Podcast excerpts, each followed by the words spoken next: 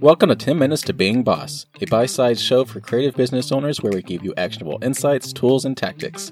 I'm Corey Winter, and here's your host, Emily Thompson.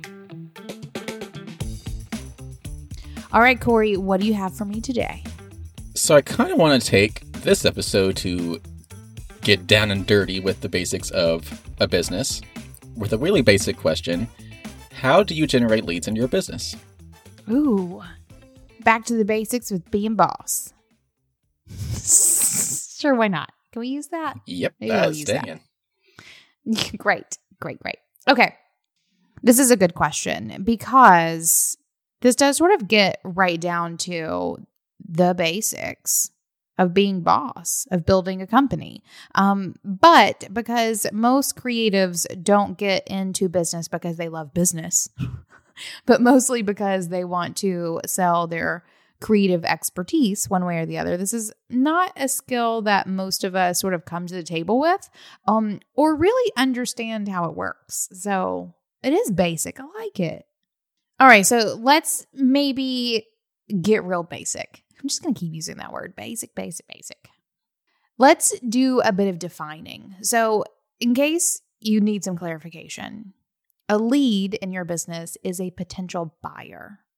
And to generate leads is to sort of have contact, have contact points with potential buyers. So, to generate leads in your business, you need to come into contact with people who may want to buy from you. Very basically, that is it. It's pulling people into the sort of atmosphere or universe of your business. If you are operating offline, um, I feel like that may be a little it's a little more restricted. So let's say you have a brick and mortar store.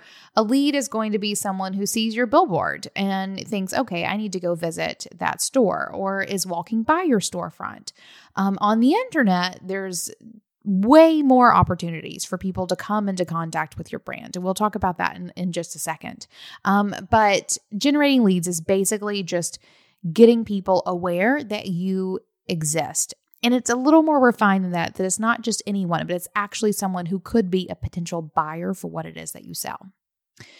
And every business generates leads differently.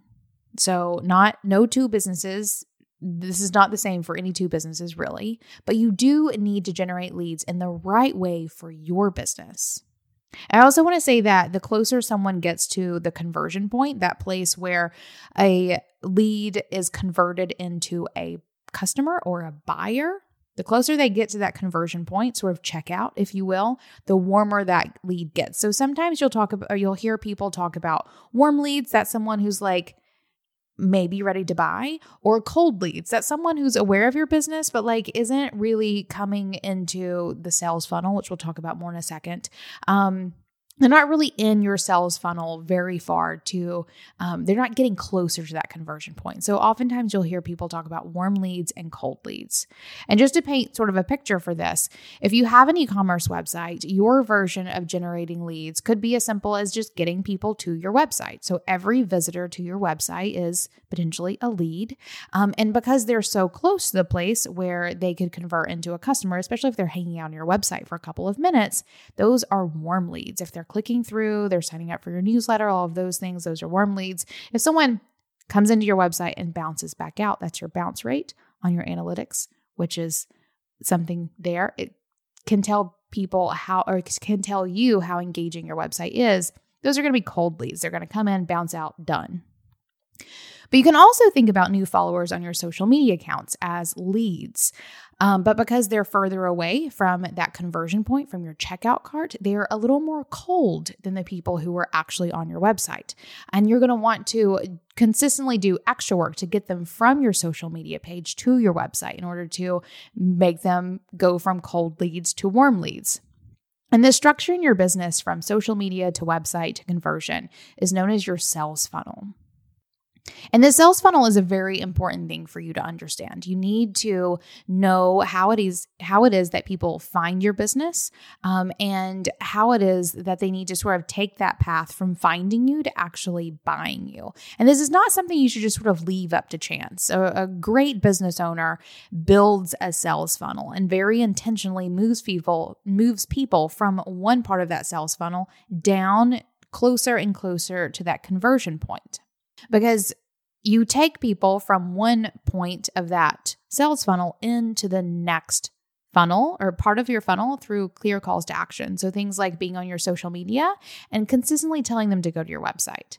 And when they're on your website, telling them very clearly how it is that they can find what they need and add it to their cart. You have to tell people how to get from one part of your sales funnel to the next. Quite often, I'll see creative business owners who have a massive mass of people in one part of their sales funnel and they're wondering why they're not converting. And it's usually because they're not telling people in that part of their sales funnel. Let's say they have a massive fo- uh, following on Facebook, but they're not getting much traffic to their website.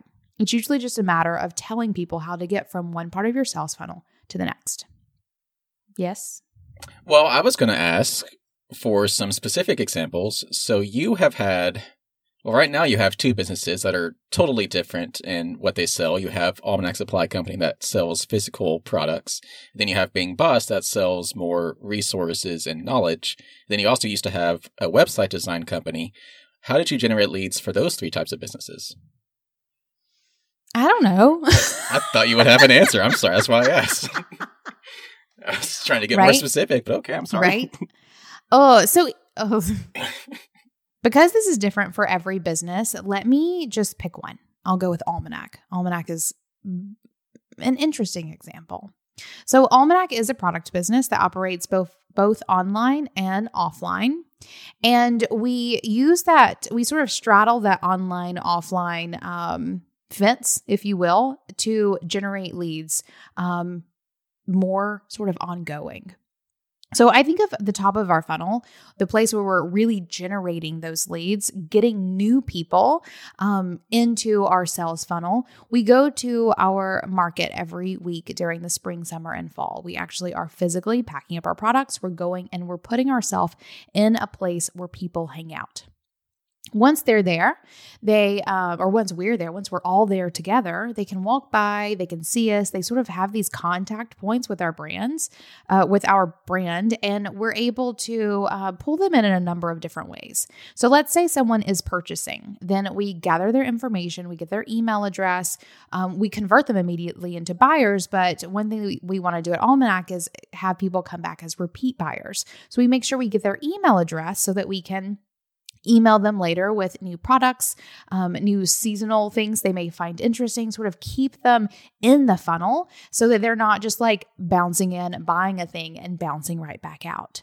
If someone isn't purchasing, we may get them to just sign up for our newsletter so that once they're on the newsletter, we can consistently show them new items, um, get them engaged in things that we're doing, or come back to the market to support us there. And then also, sometimes people are just like wandering by, having business cards around so that people can pick them up and come back to us on our on their terms. Those are more cold leads, um, but they're leads nonetheless. So we see sort of that offline at the market as um, as top of funnel. What we want them to do is become website shoppers so that we can have them shop with us any day, anytime, not just when we're at the market.